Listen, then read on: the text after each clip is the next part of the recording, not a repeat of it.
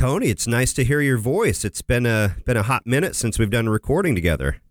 Yeah, well, y- you know, I've been here the whole Oh. time.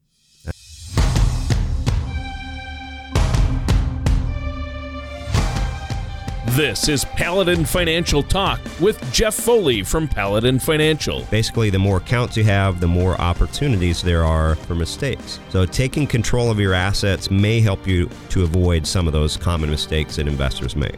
When a part of your financial strategy is out of tune, your long term goals, your retirement savings, and your legacy can all suffer. Listen in as we address your financial concerns and provide helpful solutions to put you on the path to achieving your retirement goals. Your money and your plans in perfect harmony. And now, here is Paladin Financial Talk with Jeff Foley. Hello, everyone. This is Jeff Foley with Paladin Financial, and thank you for tuning in to Paladin Financial Talk. We appreciate you spending some time to listen to this week's podcast. And uh, yes, Tony, it's very nice to hear your voice once again. It's been a Oh, little yeah. bit uh, with the holidays. We took a little bit of time off, and we're we're getting back into the swing of things here. So I'm excited. Yeah, I'm really excited. It's good to talk to you. Good to see you, Jeff.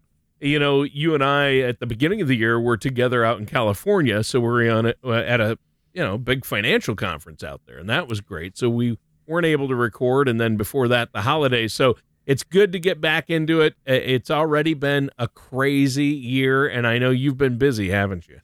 Yeah, we've been busy and uh, we're growing. We've added a couple members to our team. Uh, Mason and Zach are paraplanners with us, and uh, yeah, we're excited for what 2022 has in front of us. Newsflash here, new year. Coronavirus hasn't gone anywhere, so we still have that to talk about today. Love that. Yeah, not. I don't love that actually. And we're also going to get out our first dad joke of the year. I've been excited about this opportunity. Oh no. Are you Oh, ready? No, not a dad joke. Oh, Come on. yes. Yes. When does a joke become a dad joke, Tony? Um, I don't know. When it becomes apparent. Ah, a, a parent. Get it? When does a joke become a dad joke? When it becomes apparent. Ah, okay. Yeah. I had to explain that one to myself to get it. All right. But yeah, uh, talking about uh, our topic for this week, don't go mad when the market does. If you've not turned on your TV or radio in a while, the market's uh, down quite a bit this year, and we've had a lot of market volatility. So we want to give you a quick update on what exactly is going on in the market, what's driving all of this madness, and in the end, we'll talk about what you can do about all this stuff. And if you look at where we're at so far this year, stocks are starting to move into correction territory. And markets towards the end of last year, at the end of 2021, were were up quite a bit uh, overall for the year, despite a lot of volatility. But they pushed up towards the end of the year, and now we're correcting off of that somewhat, you know, in our current situation. Some of that's natural. That happens. There, on average, there's one 10% correction in the market every year if you look at historically. But there's been a lot going on this year. Uh, Oh. Yesterday's trading, yeah, there's a lot going on. Yesterday's trading, which was Wednesday, at the end of the day, all three major indexes were down more than 5% so far in 2022. The NASDAQ is off 13% from where it started off at the beginning of the year. And the NASDAQ, if you're not familiar, it's very driven by tech stocks, and tech stocks have not done as well this year. No, they haven't. Yeah. So it's the first meaningful correction since we had a 5% correction in the third quarter of last year. And a lot of the large cap names, so large cap capitalization means the bigger company, they've which have been supporting the market due to their size, things like Apple or Microsoft and Google have participated in that downslide overall and they've retrenched from all-time highs in December. And tech stocks, they typically don't do as well in a rising interest rate environment, which we'll talk about interest rates here in a moment. An example of all this stuff that's going on, there's a, a thing called the VIX, V-I-X, which we talk about from time to time. And it's a measure of the expected volatility, not current volatility, but expected volatility going forward. And it's sometimes called Wall Street's fear gauge. Yeah, the fear index is what I've heard it called. So that has climbed this week uh, quite a bit as stock markets have fallen. So there's a lot going on that we'll dig into what's going on there. But if you think of the market and what's driving a lot of things right now, there are four big cards we'll talk about. You have inflation, prices are going up. You have interest rates. We'll talk about the Fed met this week and what their plan is. We still have Rona uh, to talk about and the impact of that. And you also have Russia, and we'll we'll talk about where that might be going. In my opinion, a lot of this that's occurred so far this year, a lot of it's driven off of inflation, and inflation concerns have, in many people's opinions, superseded COVID as the number one concern with the market right now.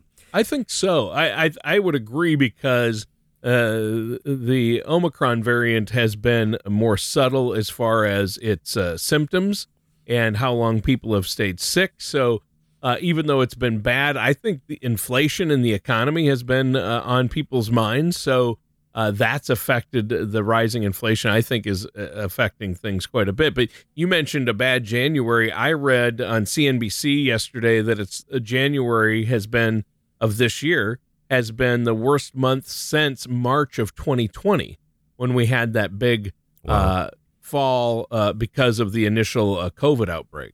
Wow yeah, it's uh, it's certainly a marathon. It's it keeps adapting, but it sure. does have an impact on the market and what's going on. Um, sure. And inflation brings up a number of different questions.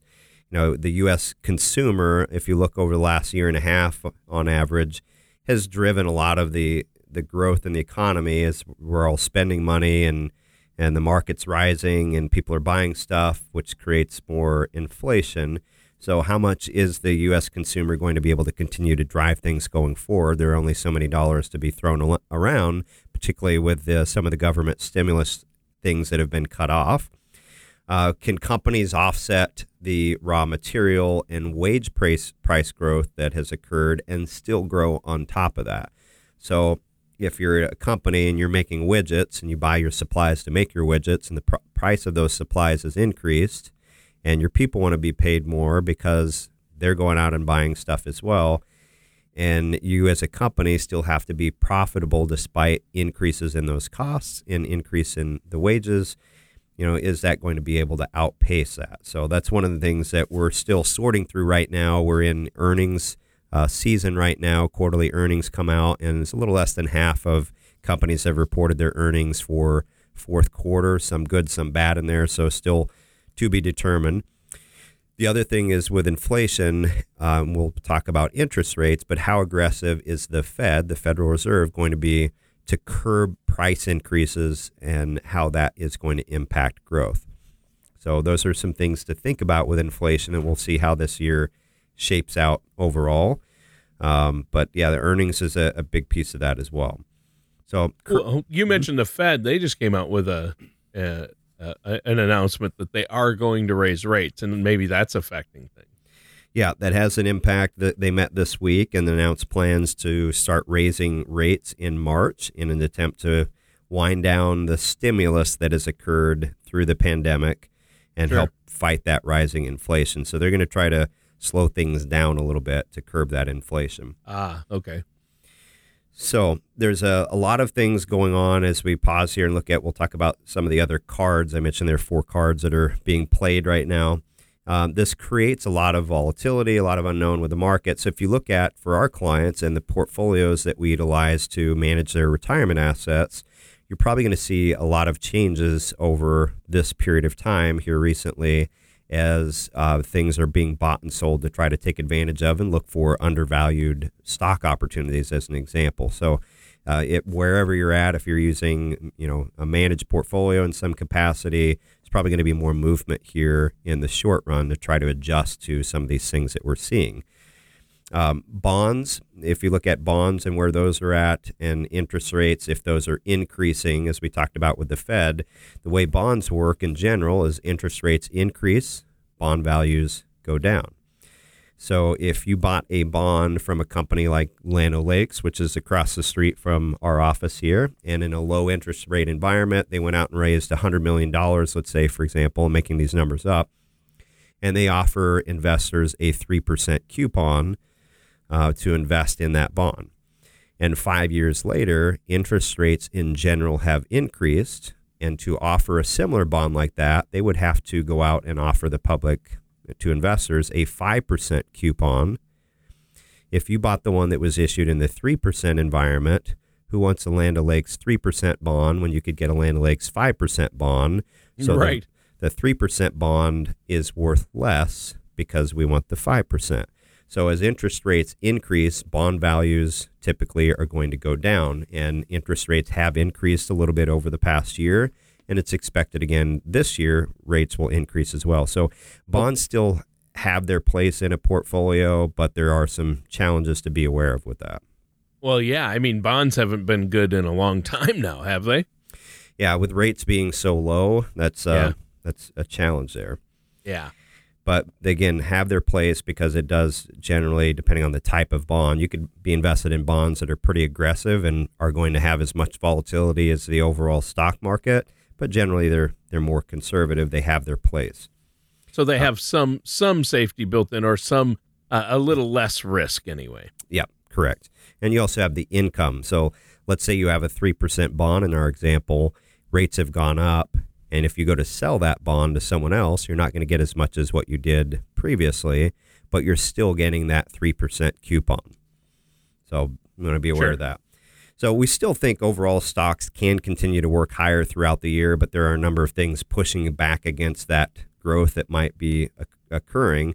Uh, the U.S. consumer overall is healthy. There's a high demand for goods and services. People aren't slowing down buying stuff despite all of this and combine that with supply chain issues. It's one of the main drivers of the cost increases that we've talked about before on the show. If you look at COVID and Omicron, as you mentioned there, it's it's not as uh, I heard someone from this. I think it was the CDC yesterday. I heard on the news was commenting on although Omicron is or Omicron is milder, it is not mild. There's a big difference between those two words. Sure. Well, that's true. Yeah. Good point. So even though uh, that we're at peak levels with that, um, and cases are are going to be falling potentially, that could re- lead to greater activity, increased supply in the coming months. So a lot of things there to to think about. Um, the other card that's on the table is Russia and Ukraine, and uh, it's kind of a little history reminder for all of us. NATO, which is the North Atlantic Treaty Organization it was created, it's a non aggressive European and North American defense alliance that was set up to promote peace and stability and to safeguard the security of its members, of which there are now 30 members in NATO. Well, it was created as the Cold War escalated, and the goal was to protect Western Europe, uh, Western European countries from the threat posed by the Soviet Union and also to counter the spread of communism in general after World War II.